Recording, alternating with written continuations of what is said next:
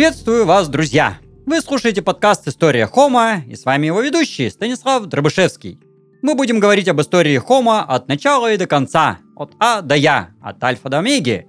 Этот проект создан в студии подкастов Red Barn. Итак, приступим.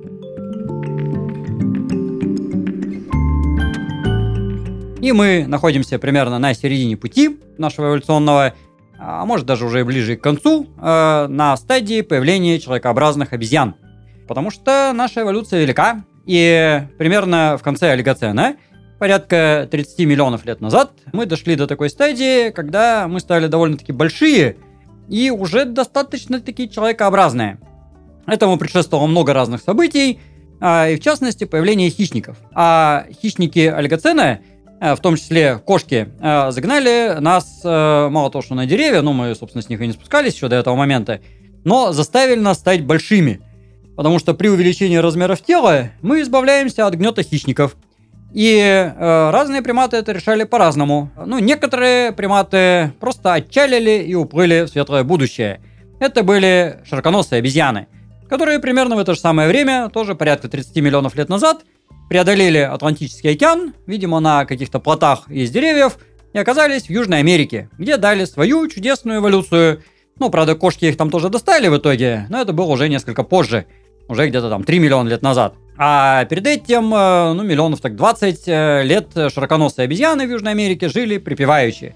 Дали огромный спектр форм, э, но так никогда и не спустились на Землю, что само по себе примечательное – то есть, казалось бы, вот вам целый материк на эволюцию, огромное количество разных совершенно условий, и горы, и степи, и джунгли, и все что угодно есть, и холодные места, и теплые места.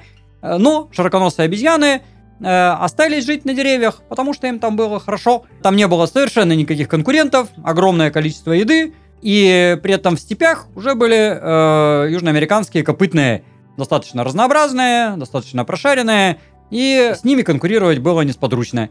А в лесу не надо было конкурировать вообще. Но, тем не менее, своя эволюция у них тоже там была в Южной Америке, и э, в некотором отдаленном будущем, если вдруг человечество самовыпилится, то вот эти южноамериканские обезьяны, а в частности капуцины, э, едва ли не главные кандидаты на то, чтобы стать разумными, добрыми, вечными и создать новую цивилизацию. По крайней мере, они решают много самых разных задач, используют орудия труда и вообще как бы не глупы. А ежели им никто особо не мешает, то они даже склонны спускаться с деревьев на землю. Ну вот, но это если бы докобы. А так у них как-то эволюция не пошла. В старом же свете, те, которые остались жить на материке, эволюционировали двумя альтернативными путями. Э, ну, вернее, путей, конечно, было больше, но вот те, которые имеют отношение к нам, двумя главными. Это мартышкообразные обезьяны и человекообразные обезьяны. Мартышкообразные обезьяны э, появились примерно 25 миллионов лет назад – и древнейшее известное из Танзании – это Нсунгвипитек. Ну, правда, от самого Нсунгвипитека осталось там пару зубов, э, как бы ни о чем. Но из чуть более поздних отложений есть э, куча останков Виктория Питеков, и по ним мы видим, что эти приматы, по сути, все то же самое, что современные мартышки. Ну, единственное, у них мозгов поменьше, и э, двигались они, наверное, чуть похуже, но принципиально это все то же самое. То есть любой современный человек, увидев эту обезьяну, сказал бы, это мартышка. Ну и, в принципе, да. Ну, только такая мартышка микроцефал, можно сказать. Мартышки сделали ставку на подвижность, на быстроту передвижения по деревьям. Они научились еще лучше прыгать. Ну, кстати, по этому поводу в большинстве своем сохранили длинные хвосты. Там, за парой исключений. В последующем они дали все-таки довольно большой веры форм, стали и э, полуназемными, как макаки, например, и даже совсем наземными, как павианы – но это было позже, и по большому счету, как бы такие отклонения, частные случаи. А по факту, уже там порядка 20 миллионов лет назад они достигли своего идеала, и дальше, по сути, не эволюционировали. Они хороши, они прекрасные, и сейчас мы живем на планете мартышек, то есть э, человекообразных обезьян у нас там десяток видов, если даже с гибонами считать, а мартышкообразных у нас половина всех приматов вообще. Вот, ну, вторая половина это какие-нибудь там лемуры будут, а вот мартышек полным-полно. Э, и даже никто не знает точно сколько, потому что их очень трудно считать, э, потому что периодически, во-первых, новые виды открывают, а во-вторых, некоторые виды очень трудно разделить. То ли это вид, то ли подвид, то ли уже другой род, э, совершенно непонятно. И они дали много конкретных видов, каждый из которых приспособлен к какому-то своему локальному месту обитанию. Ну, кстати, большинство этих видов мартышек эволюционировало совсем недавно. То есть буквально таки в последние там 2-3 миллиона лет, то есть это и бурно эволюционирующая группа. И макаки то же самое, кстати говоря, и павианы то же самое. То есть с одной стороны план строения у них остался э, вот тот еще олигоценовый, а частности меняются постоянно и сейчас. И это успех на самом деле. Так что, ежели опять же человечество исчезнет, то может быть из мартышкообразных что-нибудь приличное получится. Другое дело, что если вот эти мартышкообразные спускаются на землю, они делают это на четвереньках, поскольку они, в принципе, небольшие. Ну, чтобы быстро прыгать и далеко прыгать, надо быть легким и небольшим. А, поэтому по деревьям они предпочитают передвигаться на четвереньках. Ну, практически всегда, и никакого там подвешивания на руках у них не бывает совсем. Поэтому, когда они спускаются на землю, так или иначе, какие-нибудь там мартышки-гусары, зеленые мартышки, павианы, они это делают по-прежнему на четвереньках. И в дальнейшем эволюционируют в сторону, ну, каких-то там условных антилоп. То есть мартышка-гусар по плавному передвижению, такая же, как газель какая-нибудь. Ну и павианы тоже, да, такие довольно несуразные четвероногие существа. По-своему замечательные и даже повлиявшие так или иначе на нашу эволюцию довольно существенно, потому что они были главными конкурентами нашим предкам, ну уже, правда, сильно позже. Но в своем роде это эволюционный тупик. Ну, кстати, в этом плане еще показательно, что мартышкообразные спустились на Землю раньше наших предков. Ну, так, на несколько миллионов лет. Потому что могли, потому что их было много. Но вот как-то дальше у них не задалось. Ну, немножко мозги, правда, подросли. А наши предки, непосредственные человекообразные обезьяны, в конце олигоцена вышли на новый уровень. Потому что, избегая пресса хищников э, и питаясь все больше растительной пищей, отъедаясь на фруктах и листьях, они росли. А когда они преодолели размер порядка 10-15 килограмм, передвигаться на четвереньком по веткам стало нелегко.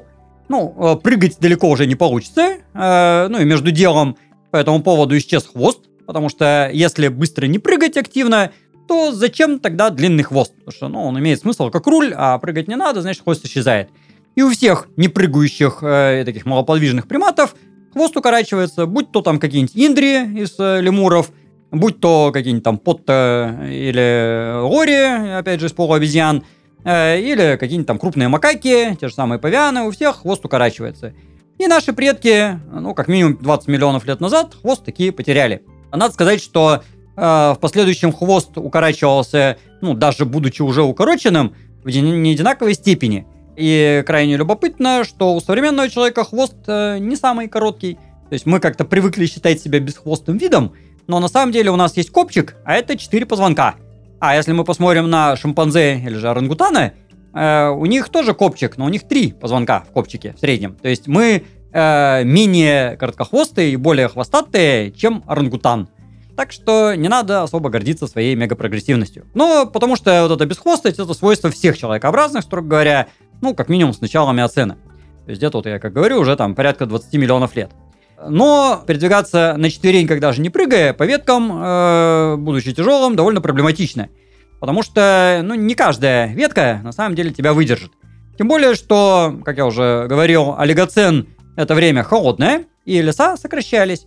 Ну, в последующую эпоху э, миоцена, правда, немножко все-таки чуток потеплело, и местами леса даже, может, стали погуще, но все равно общий э, тренд, общая тенденция была на уменьшение количества растений, и густота чаще все время сокращалась, сокращалась, сокращалась. То есть времена оптимума вот этого эоценового, они минули. А, так как раньше уже не было. Ну, раньше это всегда было лучше, это всем известно. Вот. А теперь уже вот этих больших деревьев, по которым можно было не спеша передвигаться, особо не оставалось. Э, и возникали некоторые проблемы. Но зато и некоторые как бы возможности появились. Наши предки перешли к так называемому вертикальному лазанию – стали ходить э, по веткам на двух ногах, придерживаясь руками за все, что есть вокруг. Э, за ветки сбоку, сверху. И развили двуногое хождение, еще будучи на деревьях. Э, это была преадаптация для двуногого хождения при передвижении по земле. Ну, на это понадобились, на самом деле, миллионы лет, далеко не сразу такое появилось, но, тем не менее. Началось все это порядка 25 миллионов лет назад. Ну, как говорилось предыдущей серии, э, примерно 28-29 миллионов лет назад, в Саудовской Аравии уже обитал Сааданиус, последний общий предок мартышкообразных человекообразных, а 25 миллионов лет назад мы имеем уже готовых мартышка и человекообразных. Ну, из мартышкообразных, допустим, Нусунгюпитек, а из человекообразных Руквепитек и Камойепитек. Ну, название, может быть, не самое важное, А самое главное, что это были уже довольно крупные существа, как я уже сказал, где-то весом там 10-15 килограмм. Ну, для обезьяны это довольно прилично, для древесной. С зубной системой практически такой же, как у нас. Ну, все-таки еще архаичный, но уже достаточно похожий. К сожалению, мы не знаем, как передвигались вот эти самые-самые ранние человекообразные, вот эти руквопитеки и комояпитеки, потому что от них сохранились только челюсти. Но зато мы это знаем для последующих приматов. А последующие жили уже в эпоху Миоцена. То есть 23 миллиона лет назад началась эпоха Миоцена, и несмотря на э, уже довольно прохладный климат, ну, по сравнению с предыдущими временами, и э, постепенное все-таки сокращение лесов, ну, в целом, если, опять же, общую тенденцию брать, э, тем не менее, это была эпоха расцвета человекообразных обезьян. То есть, если вы человекообразная обезьяна, то вам хорошо жить э, в эпоху Миоцена. Это просто праздник какой-то, потому что лесов все-таки еще хватает, фрукты есть, хищники тоже, конечно, есть, но для сильно большой обезьяны это не такая уж и проблема. И самое главное, что активных древесных хищников почти не было. Ну, были там какие-нибудь куницы, виверы, да, но они мелкие. А в Африке, по крайней мере, кошки еще не появились. Ну, а наши-то предки эволюционировали в Африке. Между прочим, в других местах э, хищники древесные могли создавать великие проблемы. И некоторым э, приматам неафриканским э, пришлось несладко, на самом деле. Ну, вот если временно отвлечься от человекообразных, можно посмотреть, что происходило с другими э, существами. Ну, например, э, на территории Евразии от э, Европы до Китая жили плеопитеки. Э, плеопитеки – это такая альтернативная, до крайности любопытная группа, которая очень похожа на человекообразных, но не человекообразная. То есть они тоже узконосые, и, в принципе, как бы, да, родственники нас, но они как бы и не мартышкообразные, и не человекообразные, а как-то вот сами по себе плеопитеки. При этом они имели сравнительно небольшой размер, ну, где-то как современный гибон примерно, там, килограмм 5 весом, э, имели очень длинные ручки-ножки. Ну, все-таки так подвешиваться, как гиббоны, они, наверное, не могли. Вот, ну, такие очень были стройные, длиннорукие, длинноногие, с небольшими челюстями, с листоядными зубами, то есть они питались листьями, с развернутыми вперед глазницами, ну, то есть череп был реально похож на наш. Ну, неспроста, когда впервые нашли остатки плеопитеков, они были приняты за непосредственных предков человека в том числе. И в старых книжках можно даже найти такие схемы, где Плеопитек стоит э, в основании нашей ветки. Однако же Плеопитекам сильно не повезло. Если 15 миллионов лет назад у них был расцвет, и они вот э, шиковали там во всех этих лесах от Чехии там, и Германии, и Франции до Китая, то чуть-чуть попозже, э, где-то порядка там 7-8 миллионов лет назад, климат все-таки стал резко ухудшаться. Ну, для обезьян ухудшаться. Э, леса остатние стали сокращаться, Климат стал гораздо более сухой, и на месте вот этих заболоченных лесов последних разослались саванны. И предыдущая, так называемая, анхитериевая фауна превратилась в гиппарионовую фауну. Анхитерии – это такие примитивные лошадки, еще лесные. Гиппарионы – это степные лошадки. Э, ну, тоже еще трехпалые, но тем не менее. И на месте лесов стали открываться саванны, а приматам не удалось там приспособиться.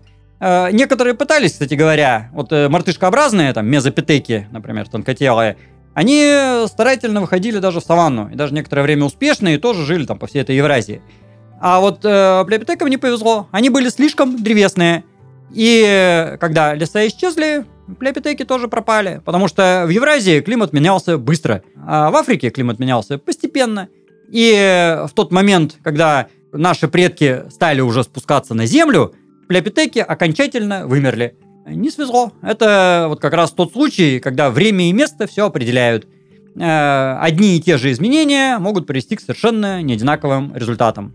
Э, а если бы, да если бы э, климат менялся не так стремительно и лесов в Евразии оставалось бы побольше, то чисто гипотетически плеопитеки могли бы стать чем-то большим, развиться во что-то более разумное и, может быть, дать свое альтернативное такое евразийское человечество. Почему бы и нет? Вообще таких альтернатив было больше гораздо, ну, в том числе и на разных вариантах человекообразных, но для этого надо посмотреть, как, собственно, человекообразные эволюционировали. А наши-то предки э, оказались в Африке в этот момент. Ну, в принципе, они уже и раньше там были. И на уровне вот еще там 20 миллионов лет назад это группа проконсуловых приматов. Проконсулы – шикарные совершенно существа – э, потому что они уже достаточно очевидно человекообразные. Если смотреть зубы, например, да, там видно, что это уже все человекообразное. У них уже нету хвоста, у них уже, в принципе, почти такая же рука и нога. Но они не такие, как современные шимпанзе, гориллы или там гибоны или люди. А по многим своим показателям они до крайности примитивны. Причем эта их примитивность, она чудесным образом показывает и нашу примитивность. Например, э, у проконсулов сравнительно небольшой отдел мозга, э, мозговой коробки. То есть у них э, размер мозга примерно как у современного павиана, то есть грамм, грамм 130. Для сравнения, у современного шимпанзе 300-400 грамм мозгов, а у современного человека 1300-1400 грамм мозгов. То есть мы в 10 раз имеем больше мозг, чем у проконсула, а проконсул имеет в 3 раза меньше, чем шимпанзе. И это как бы показатель. То есть от проконсула до шимпанзе эволюция тоже бурно шла. И даже до гибона она шла на самом деле. Поэтому, когда э, говорят про э, то, что человек произошел от обезьяны, часто люди представляют себе, что он произошел прямо-таки от современного шимпанзе. Нет, общий предок и шимпанзе, и человека это был проконсул.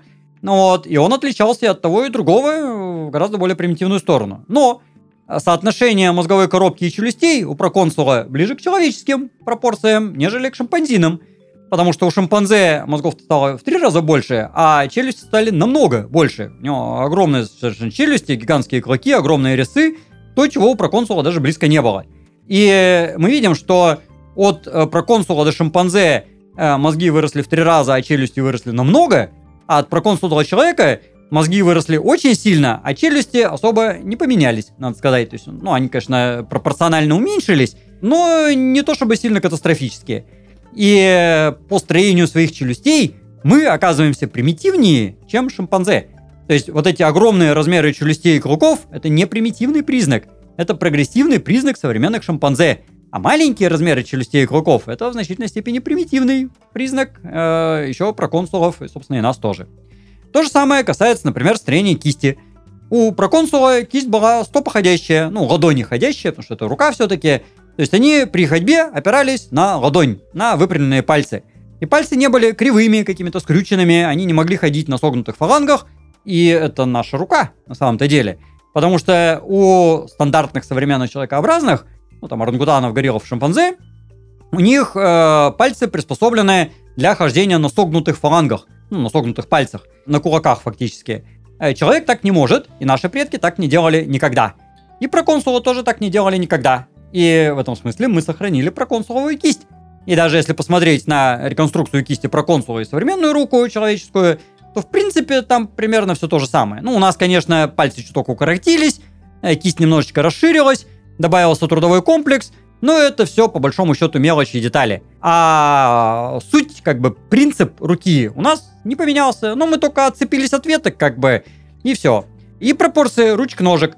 У проконсула руки и ноги практически одинаковой длины. То есть у него нету преобладания рук над ногами или ног над руками.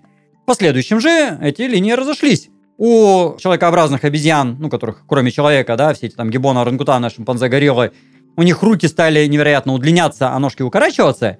И апофеоза достигли у гибонов, у которых руки длиннее, чем все туловище вместе с ногами вместе взятыми. И гибоны приспособились э, к передвижению с помощью только рук, так называемая брахиация. То есть, когда они могут перекидываться с ветки на ветку, не используя ноги вообще. А, кисть невероятно вытянулась, пальцы невероятно искривились. Это суперспециализация. Такого у наших предков не было никогда. В человеческой же линии, наоборот, э, ручки стали укорачиваться, а ножки стали удлиняться. Но изменения были гораздо меньшими. И опять же, по строению э, руки получается, что мы примитивнее по пропорциям уже руки. То есть не по строению кисти, а уже по пропорциям. Опять же, мы примитивнее, чем гибоны и шимпанзе. Ну и, строго говоря, гибоны, несмотря на то, что часто изображаются как самые архаичные современных человекообразных, вообще-то являются самыми продвинутыми. А если посмотреть на их эволюцию хронологически, то обнаруживается, что самые наидревнейшие гиббоны, они самые распоследние из человекообразных обезьян, вообще-то. То есть они появились позже всех. Это невероятная специализация. Ну, к тому же они еще и добры. У них еще и клыки маленькие. Но все-таки больше, чем у нас. А наша линия шла своим путем. и э, по пути отдавала в разные стороны ответвления. Ну, э, из вот этих самых проконсулов появилось огромное разнообразие всяких разных тварей, в том числе какие-нибудь там накалипитеки, там всякие прочие, а часть ушла в Азию. И э, порядка 10 миллионов лет назад или чуть раньше человекообразные выселились из Африки, оказались э, в том числе в Азии, и в Европе, и там дали несколько замечательных линий. Ну, самая такая простецкая, незамысловатая, это линия э, сивопитеков. В Китае, в Индии, в Юго-Восточной Азии, ну и там не только сивопитеки, там некоторые другие, они нарастили размеры челюстей в значительной степени, удлинили руки и в итоге стали современными орангутанами. То есть они увеличились в размерах, стали окончательно фруктоядными, такими тяжеловесами, очень медленно передвигающимися по веткам, но э, в условиях стабильных тропических лесов Юго-Восточной Азии можно было и не сильно меняться. Вот, ну, фактически у них только ручки-ножки поменялись, а строение черепа от сивопитеков до орангутанов не изменилось почти совсем. Вот. Ну, гибоны, я уже сказал, поменялись больше всех. И было несколько альтернативных линий, таких весьма-весьма своеобразных. Например, там же в Юго-Восточной Азии, опять же от Индии до Явы, э, появились гигантопитеки. Огромнейшие совершенно твари, с размерами челюстей в полтора раза больше, чем у гориллы, а по размерам тела, по некоторым оценкам, достигавшие полутонны весом, а может быть даже и сильно больше. А ежели бы этот самый гигантопитек встал на две ноги, ну, не факт, чтобы он такой мог, но тем не менее, вот он бы встал бы метра так на три, а то и на четыре. И такого размера существо оказывается в абсолютной безопасности, само собой. Э, и ему живется хорошо. Гигантопитеков было довольно-таки много, надо сказать судя по их зубам, потому что зубов найдено уже буквально тысячи. Но парадоксальным образом до сих пор найдено всего несколько нижних челюстей и ни одной другой кости. Это прям таки какой-то парадокс, какое-то проклятие гигантопитеков, когда тысячи зубов и ни одной какой-то другой кости. Вот. Ну, тут, конечно, нету никакого там секрета и заговора э, рептилоидов, которые спрятали все кости э, гигантопитеков. Ну, просто недоисследовано еще отложение Э, и нет ни малейших сомнений, что в ближайшие там лет 10-15 э, где-то откопается, ну если не целый скелет, то значительная его часть. Китайцы упорные, они это 100% сделают. Но гигантопитеки тоже попали в эволюционную ловушку, потому что выросшие до немеренных размеров, как я уже сказал, они оказались в полной безопасности. И надобности как-то меняться, эволюционировать и что-то там такое из себя вытворять уже у них не было. Тем более, что и климат Юго-Восточной Азии не особо-то менялся. Ну, неспроста до сих пор там куча эндемиков, таких вот архаичных, там, миоценовых живет. И даже более древних, там, даже иоценовых. И э, гигантопитеки прекрасно себя чувствовали, но процесс саванизации докатился и до Юго-Восточной Азии. И вот когда он туда докатился, то гигантопитеки оказались неудел, потому что они питались исключительно большим количеством фруктов э, в лесах, а когда леса стали сокращаться, то еды для орангутанов и гибонов еще там сколько-то хватало, а для гигантопитеков уже не хватало. Крайне показательно исследование зубов и фауны самых последних гигантопитеков, ну, например, из Таиланда, э, где видно, что самые распоследние питались по-прежнему в лесах, а жили уже в тех местах обитания, где уже было много степей. То есть они до последнего пытались держаться в лесу, а лесов уже не хватало. И когда еще чуть-чуть э, эти территории лесов сократились, численность гигантопитеков резко понизилась. А было это уже 300 тысяч лет назад, когда на горизонте замаячили люди. Э, причем не какие-нибудь, а уже такие нормальные пятикантропы с копьями и даже, по всей видимости, с огнем. А люди, конечно, не могли пройти мимо полутонны мяса, и э, тогда гигантопитеки резко исчезли. Потому что Э, как у всех приматов, у них была К-стратегия размножения с небольшим количеством детенышей, э, с очень большой продолжительностью жизни, но как бы очень низким воспроизведением.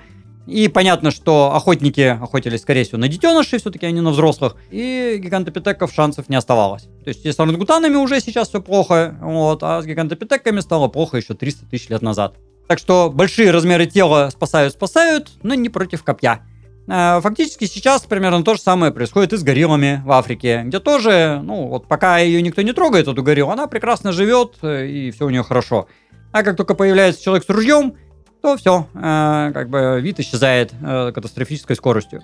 Некоторые миоценовые приматы исчезли по другим причинам, ну и без всяких людей. И ярчайший пример – это ареопитек. Ареопитек – это примат, живший э, на острове рядом с нынешней Италией, там, где вот сейчас Сардиния и э, Западная Италия, где были то ли э, ряд островов, то ли один остров и так называемая фауна Маремма. Э, довольно специфическая, где, как обычно на островах, э, была какая-то очень странная такая фауна с гигантскими грызунами, какими-то там необычными копытными, там какие-то были очень маленькие, какие-то наоборот там чуть побольше, чем надо, ну вот, ну копытные там в основном все-таки маленькие были, и при этом не было практически никаких хищников, то есть э, там были, конечно, какие-то выдры, крокодилы, но для приматов это все ни о чем. И э, вот эти самые ареопитеки жили в заболоченных лесах, ну это, кстати, редчайший случай болотного примата, питались какими-то там клубнями корневищами, Э, но ничего особо не боялись, ну, потому что хищников-то нет особо. Э, ну, крокодила можно как-то отследить. Э, там еще медведь, правда, был, но фиг с ним, как бы. Медведь это для примата не самый опасный, тем более в болото он не полезет. И ареопитеки спустились на землю, стали двуногими, развили двуногую походку, очень такую ловкую чувствительную кисть, небольшие челюсти с небольшими клыками, и по многим-многим параметрам оказались невероятно похожи на австралопитеков – Поэтому, когда их впервые нашли, то, собственно, ареопитеки были даже засчитаны за предков человека. И на некоторых старых схемах они стоят в основании человеческой линии эволюции. Но жизнь в безопасности на чудесном райском острове э, расслабляет. Ну, примером тому всякие там дронты, э, гигантские черепахи, всякие такие прочие существа, которые не боятся никого, ни хищников, потому что нету хищников миллионы лет. И когда примерно 7 миллионов лет назад в силу изменения климата вот этот архипелаг соединился с материком, а с материка прибежали саблезубые тигры, махайродусы, гиены, волки и всякие прочие такие зубастые твари, то э, лафа ареопитеков завершилась. Э, потому что они были очень добрые, очень прогрессивные, даже двуногие, но при этом еще и вкусные. И их нет больше с нами. Э, и буквально-таки последовательно вот эти фауны показывают катастрофическое исчезновение всех этих маремских эндемиков. То есть вот только-только как бы было куча всякого зверя, там все эти карликовые антилопы, карликовые жирафы, и чпок, никого нет, там гигантские сони какие-нибудь. А потом раз, и вся фауна материковая, а никаких вот этих островных нет. Ну, кстати, такие островные истории много раз повторялись, там совсем рядышком был еще архипелаг Гаргана, э, где то же самое все произошло. Ну вот, ну вообще в Средиземном море это нормальная ситуация, ну, видимо, и в других местах, но в Средиземном море это хорошо изучено. На материке же, э, в Европе, человекообразные тоже, в общем-то, были. Э, в частности, там обретались дриопитеки. Дриопитеки – замечательная группа, потому что из древних человекообразных они были открыты первыми. Еще в 19 веке, и поскольку они были открыты первыми, то, естественно, их засчитали за предков людей. И в старых схемах, ну, вплоть там до 30-х годов, дриопитеки стоят в основании человеческой ветки. Ну, потому что никаких других кандидатов не было. Потом нашли сивапитеков, их стали туда пихать. Ну, сивапитеки тоже оказались орангутанами. Дриопитеки прописались, кроме прочего, в школьном учебнике. И все, кто нынче сдает ЕГЭ, обязаны ставить галочку там, где дриопитек э, в основании вот предков, ну и там дрепитек, австралопитек, э, неандерталис, сапиенс. Это неправда, товарищи. Потому что дрепитеки, по факту, были европейскими орангутанами. Э, это ближайшие родственники все тех же сивопитеков и орангутанов из э, Юго-Восточной Азии. Ну, только европейское исполнение – в настоящее время от дриопитеков найдено огромное количество находок из разных стран, кстати говоря, и из Франции, из Германии, там где-то еще они найдены, там в Венгрии. Они были довольно разными по размеру, но принципиально схожими как бы по плану строения. То есть у них были довольно крупные челюсти, э, опять же, одинаковые длины ручки-ножки, вот, но, что характерно, они уже немножечко переходили к подвешиванию на руках и уже могли подвешиваться. Ну и в этом месте начинается такая чудесная часть нашей истории, очень плохо известная, но очень важная. Когда э, между примерно 15 и 7 миллионами лет назад наши предки проходили стадию вертикального лазания. Великому сожалению, именно из Африки остатки этого времени чрезвычайно фрагментарны. Ну, как-то так вот пока сложилось, что нормальных отложений этого этапа почти нету, африканских. Там есть кениопитек, но он известен только по зубам, а не по ручкам-ножкам. Есть там еще какие-то, но тоже все в основном зубы. А скелетики известны из Европы. Там Пьерлопитек, например, который, ну, такой аналог гориллы, э, только европейской, испанской. И э, приходится судить об этих обезьянах вот по, как бы, двоюродным родственничкам. И по ним мы видим, что они вот стали переходить к тому самому вертикальному лазанию. и в том числе придерживаться ручками за все окружающее и развивать э, вертикальное положение тела. У них, в частности, стало увеличиваться поясничный отдел позвоночника. Ну, кстати, в Африке все-таки тоже некоторые находки есть, там какой-нибудь моротопитек, допустим, угантопитеки, там от них немножко есть и ножки, и позвоночники, и мы это видим, что да, они стали переходить к вертикальному положению тела. И ко времени примерно 7 миллионов лет назад они подошли к самому ответственному моменту, к слезанию с деревьев. А это уже совсем другая история.